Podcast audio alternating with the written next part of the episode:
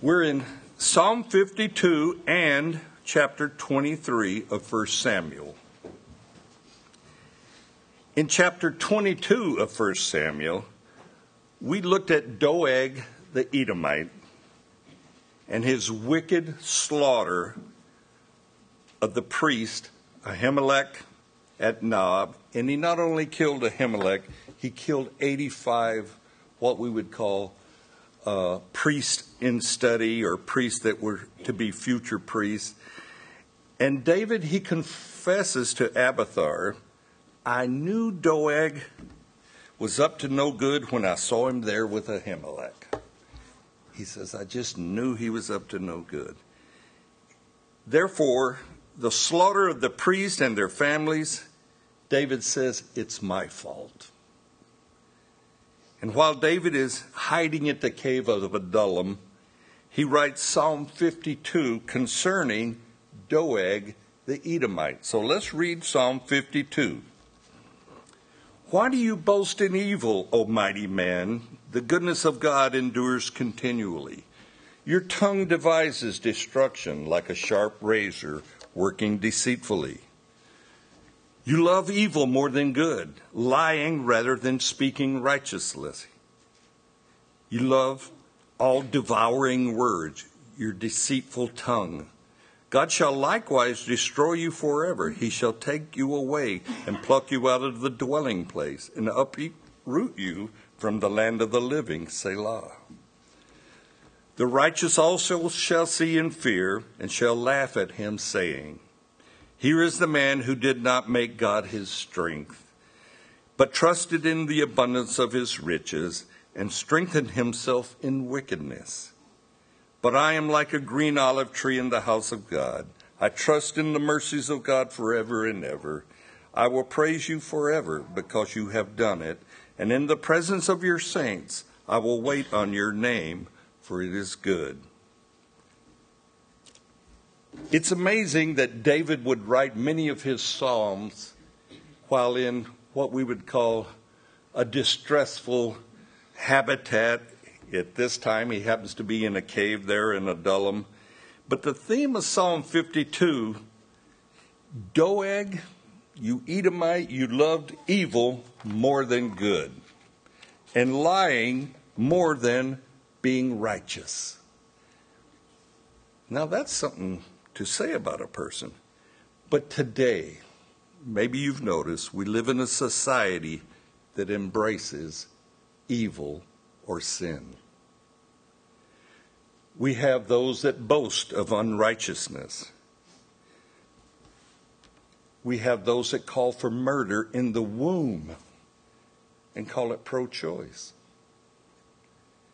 We have homosexuality and it's labeled being gay. We have adultery, and it's called an affair. Evil behavior and violence is often wrapped in a cloak of civil rights in America. Many churches uh, no longer preach repentance, but they have a social gospel be all that you can be. David chose, or closes rather, Psalm 52 with a praise and commitment. I will praise you, speaking of the Lord, forever, and I trust in the mercies of God forever and ever. David knows his future, trusting and praising God forever. So, what is David doing today? It's been 3,000 years since David was here on earth. I say to you, David is with the Lord, worshiping him. David is living out his forever. Now let's move over to chapter 23 of 1 Samuel.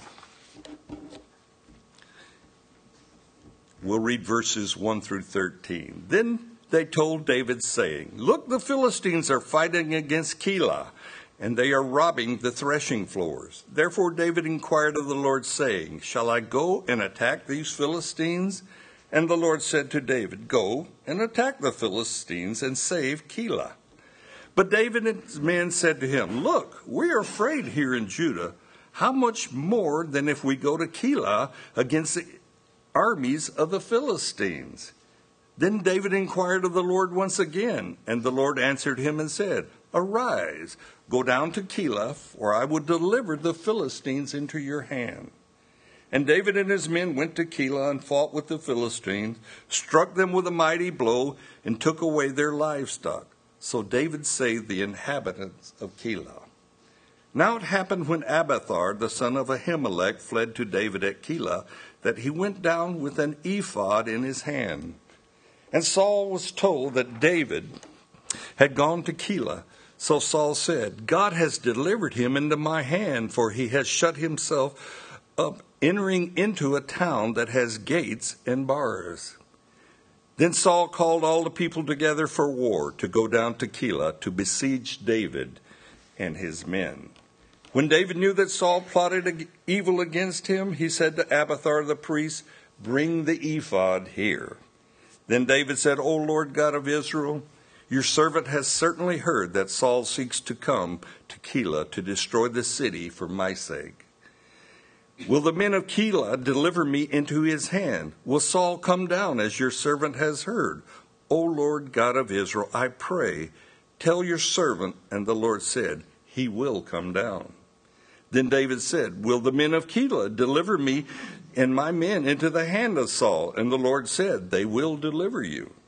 So David and his men, about 600, arose and departed from Keilah and went wherever they could go. Then it was told Saul that David had escaped from Keilah, so he halted the expedition. David has inquired of the Lord via the ephod. Now, the ephod was a, a vest type apron that the high priest wore, and it had uh, gemstones on it, and it would some way, somehow give answers yes or no. You had to ask particular pointed questions. It wouldn't just uh, write an essay, but it would give you a yes or no answer. David inquires, and he gets a yes answer to the attack of the Philistines who are robbing the threshing floors there at Keilah. But David and his men, they're afraid. David's men in particular afraid. And they were like, David, why don't you ask the Lord one more time? Make sure. Same answer. Only this time it's a little more in detail. Go down to Keilah, for I will deliver the Philistines into your hand. David obeys God. And we read that often about David, how he simply obeys God. And a great victory is uh, given to David at Keilah, where he even takes the livestock of the Philistines. Saul, he has heard that David is there at Keilah, and he has a different spin, a different interpretation upon this being a sign for, from God that he is to go capture David and kill him. Could Saul have been more wrong? Saul looked at circumstance and said, Hey, God's for me. I'm going to go down there and get David. But he's absolutely 180 degrees off wrong. Saul has looked upon circumstance and he declares, God is on my side. God has delivered my enemy David into my hands. Saul calls his armies together for war. Let us go down to Keilah and besiege David and his men. And by the way, yippee! God is on my side. Be careful, and this applies to any of us, when you allow circumstance to dictate your behavior or to trust God or not to trust God. David has escaped Saul many times on numerous occasions. But Saul, he doesn't look at David's escape as being divine. David just was clever and got away from me. Saul's own son Jonathan has made covenants of peace with David. Saul doesn't look at that either. Oh, my son has just turned against me. In Saul's mind, he is king of Israel, God's people. Therefore, he must be blessed with God's anointing and God's will for him. What an assumption. We can look at circumstance that appear good and come to the conclusion that God is for us or God is with me. I occasionally will sell some automobile or something, and people find out that I'm a Christian, and they want to negotiate a better price because I'm a Christian. And they say things like, You're a Christian, I'm a Christian, give me a better deal. And I have said to some of these Christians, because I am also a Christian, why don't you give me more money than I'm asking? It's a two way street, you realize. They don't want to hear that. I have a real good friend that cuts my hay, and he's really very wealthy. But he's a good Christian man. And for whatever reason, he likes me. And I have to be careful to pay him a fair price for his labors. Seriously. Recently, I told him, I said, My wife says that you treat me too good, Dick. And he just chuckles. I think I'm some project of his or something. But he forces me to look for ways to be fair to him, to bless him. What can I do for him? And occasionally I'm able to do this. But here lies a truth. Without faith, it's hard to please God. No, it's impossible. It's not easy or hard. It's impossible to please God without faith. Faith does not look at circumstance. If you don't hear anything else this morning, hear that. Faith does not look at the status quo or the circumstance. Because we can be just like Saul.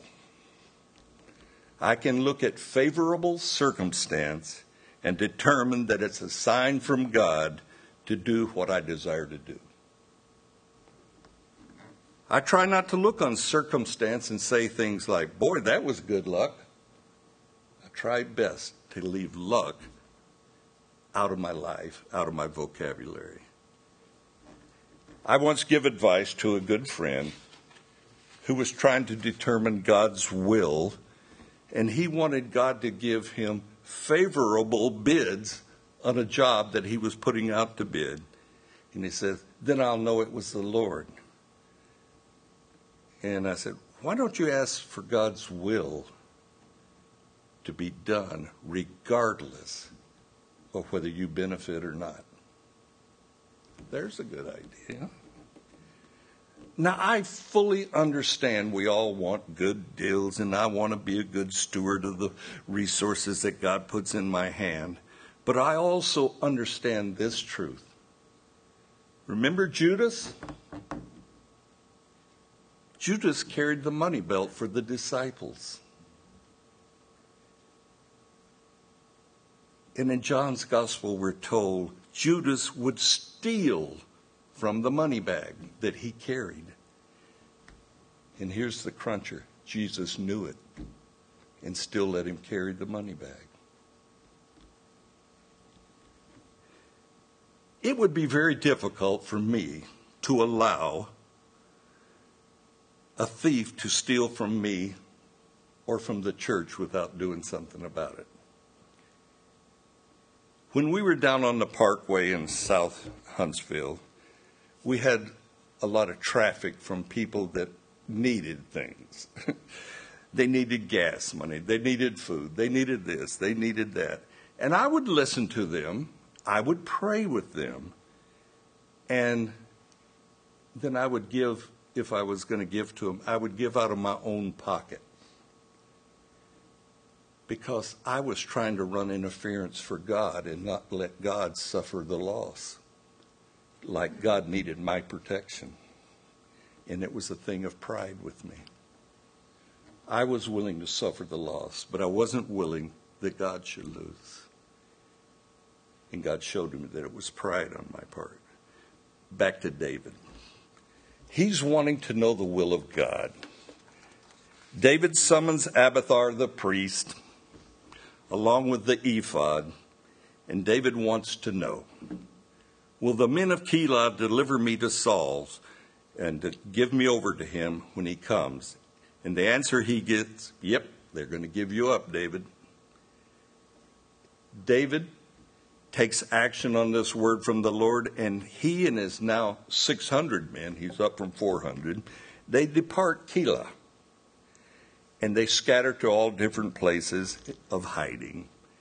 Saul hear, hears of David leaving Keilah, and he stops his pursuit of David for the time being. So now let's look at 1 Samuel 23, verses 14 through 29 where we pick up the rest of the story. And David stayed in the strongholds in the wilderness and remained in the mountains in the wilderness as, as if Saul sought him every day, but could, but God did not deliver him into his hand. So David saw that Saul had come out to seek his life, and David was in the wilderness as if in a forest. Then Jonathan, Saul's son, arose and went to David in the woods and strengthened his hand in God. And he said to him, Do not fear, for the hand of Saul my father shall not find you. You shall be king over Israel, and I shall be next to you. Even my father Saul knows this. Jonathan is encouraging David to be king, and I'll be with you. Verse 18 So the two of them made a covenant before the Lord, and David stayed in the woods, and Jonathan went to his own house. Then the Ziphites came to Saul at Gibeah, saying, Is David not hiding with us in the strongholds, in the woods, in the hills of Halak, which is on the south of Jeshimon? Now therefore, O king, come down according to all the desires of your soul to come down. And on our part we shall deliver to you him David to the king's hand. And Saul said, Blessed are you of the Lord, you have compassion on me. Please go and find out for sure and see the place where his hideout is, and who has seen him there, for I am told he is very crafty. See therefore and take knowledge of all the lurking places where he hides, and come back to me with certainty. And I will go with you, and it shall be, if he is in the land, that I will search him out throughout all the clans of Judah. So they arose and went to Ziph, Ziph, before the Lord. But David and his men were in the wilderness of Maon, in the plain of the south of Jeshimon. When Saul and his men went to seek him, they told David. Therefore he went down to the rock and stayed in the wilderness of Maon. And when Saul heard that, he pursued David in the wilderness of Maon. Then Saul went on one side of the mountain, and David and his men were on the other side of the mountain. So David made haste to get away from Saul. For Saul and his men were encircling David and his men to take them. But, you love the buts, the pauses. But a messenger came to Saul saying, Hurry and come, for the Philistines have invaded the land. Therefore Saul returned from pursuing David and went against the Philistines, so they called that place the rock of escape or rock of protection. Then David went up from there and dwelt in the stronghold at Engedi. In this passage, David and Jonathan have another meeting. Notice in verse 17, Jonathan encourages David Saul, my father, shall not find you. He didn't say, You might escape. He said, my father shall not find you. And it's almost prophetic what, what Jonathan is telling him. And you shall be king, and I will be next to you. Even my father knows this. And Saul, his father, has chastised Jonathan for being friends with David. And he says, As long as David's alive, you won't be king. But that's okay with Jonathan. Then Jonathan and David, they part ways. And Jonathan is the example, in my opinion, of a friend in the Old Testament. You won't find a better example of Jonathan befriending David in the Old Testament. But the Ziphites, a city near Carmel in the highlands of Israel, they come to Saul at Gibeah with the whereabouts of David and his men. The Ziphites are loyal to Saul and not loyal to David. And they say, Come down, Saul, and we will deliver David into the king's hand. Saul is happy. He's pleased to hear this, that he has somebody that has sided with him. And Saul, uh, he declares a blessing upon him. Saul has spoke a blessing, and he probably, it doesn't say so, but will reward the Ziphites uh, with money, lands, and positions, and so forth. But Saul pursues David in the wilderness of Maon. But but just as Saul is about to encircle David, capture him, and kill him, we have a messenger arrive on the scene, and he comes to Saul and he says, The Philistines have invaded our land. Saul must defend Israel, his kingdom, and he abandons the search for David and goes to fight the Philistines. And the name of the spot becomes known as the Rock of Escaping. David and his men, they go into the wilderness of Engedi as Saul pursues the Philistines. God's protection of David is not spectacular. You might say it's just common, ordinary way that God is protecting. But I think we're supposed to recognize those. As believers, I think we're supposed to recognize when God watches out for us. This messenger arrives at King Saul and he tells him, Hurry, Saul, come back to the land of the Phil- for the Philistines have invaded us. A message. This is news that Saul cannot ignore. He must leave he must protect his kingdom. David was about to be captured by Saul, and it would have meant death for, for David. And David appears trapped. And through no maneuvering of David, through no strategies of uh, hiding by David, God deliverance comes how? Through a skinny little runner. You never have fat runners, by the way. When you run to tell somebody, they're always, look at the marathons, they're all skinny people. Anyway.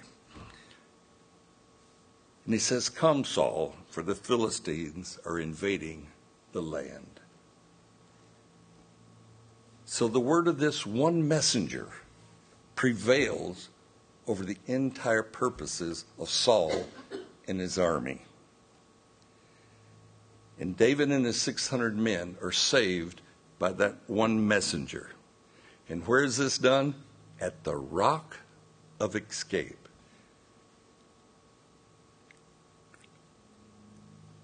That's an uncommon name for our Lord, but that is one of the names listed as our Lord's name, the rock of escape. Just this past week, I was going south on Interstate 65. Traffic came to a stop. And I sat there an hour and a half waiting for traffic to move. Can't go anywhere. There were serious injuries suffered in a multi car accident just, just up in front of me.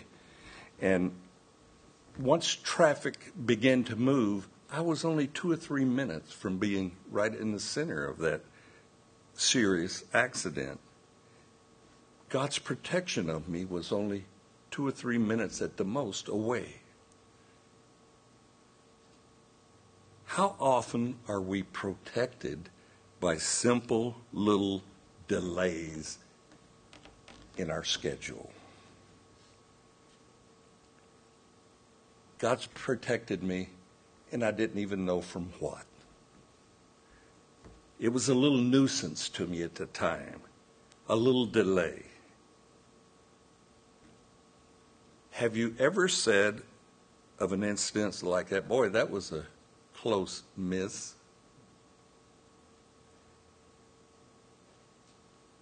Could it be God, the rock of escape, protecting us? Many times it is. We're told, just like our scripture reading, the steps of a righteous man are directed by God. Except the small delays that come your way. It could be God's protection, it could be His way of escape for us. Recognize that our Lord loves us, watches over us, and takes care of us. And try your best not to complain when you're slowed down or even stopped from your regular routine. It simply could be God protecting you. Amen? Let me get you to stand. We'll close in prayer.